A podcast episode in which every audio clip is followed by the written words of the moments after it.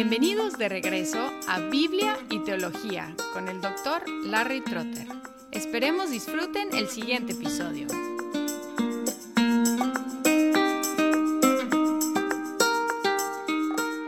Después de considerar el estado de inocencia del ser humano, empezamos en el episodio anterior con el estado del pecado, hablando de cómo fue tentada la primera pareja. Y en esta segunda parte vamos a enfocarnos en la definición del pecado, qué es el pecado. Y a través de los siglos ha habido diferentes perspectivas sobre el pecado, en verdad deficientes, pero no necesariamente completamente falsas. Por ejemplo, el monje Pelagius consideró que el pecado es simplemente una cuestión de actos individuales. Él negó el concepto del pecado original, es decir, la corrupción y la culpa que heredamos de nuestros primeros padres. Agustín de Hipona, como parte de su apologética, enfatizó que el pecado no es nada, es decir, no tiene una presencia positiva en sí, sino que es la privación del bien, es la ausencia del bien, no la presencia de algo en sí.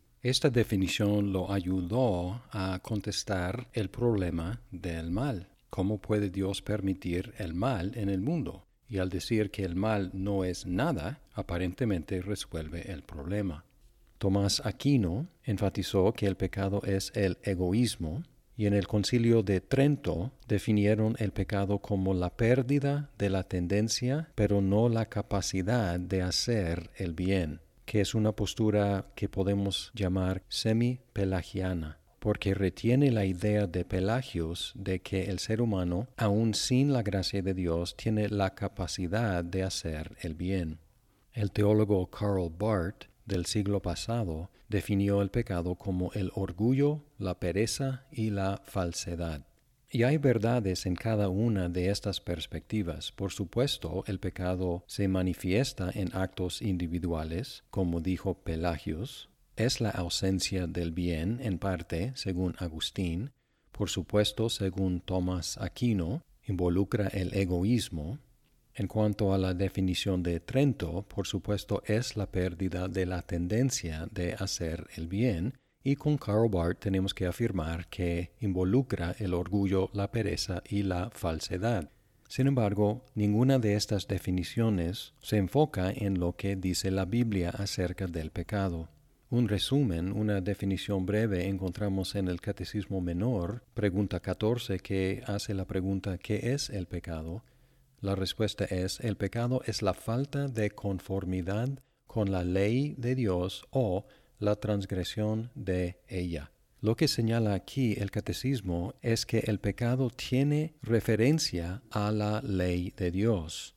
No podemos definir el pecado sin referirnos a la ley de Dios. En 1 de Juan 3:4 dice, todo el que practica el pecado practica también la infracción de la ley, pues el pecado es infracción de la ley.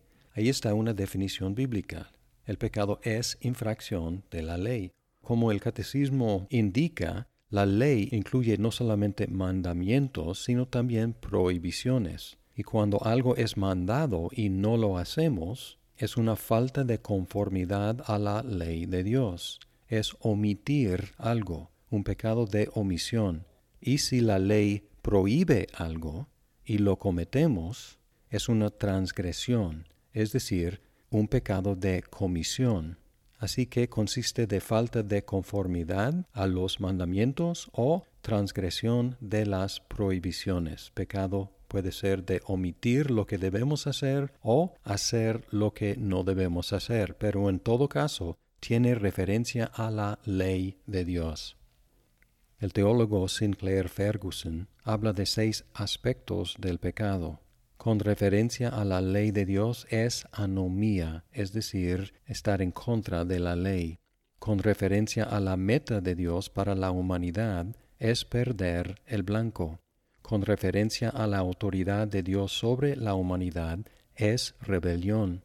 Con referencia a la santidad de Dios es suciedad con referencia a la justicia de Dios es culpa y con referencia a la comunión con Dios es muerte.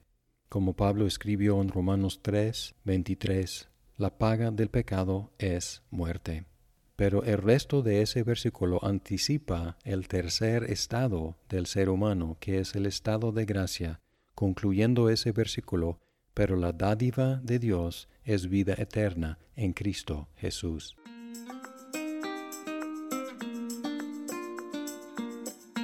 Muchas gracias por escuchar este episodio. Si estás disfrutando Biblia y teología, por favor compártelo con tus amigos.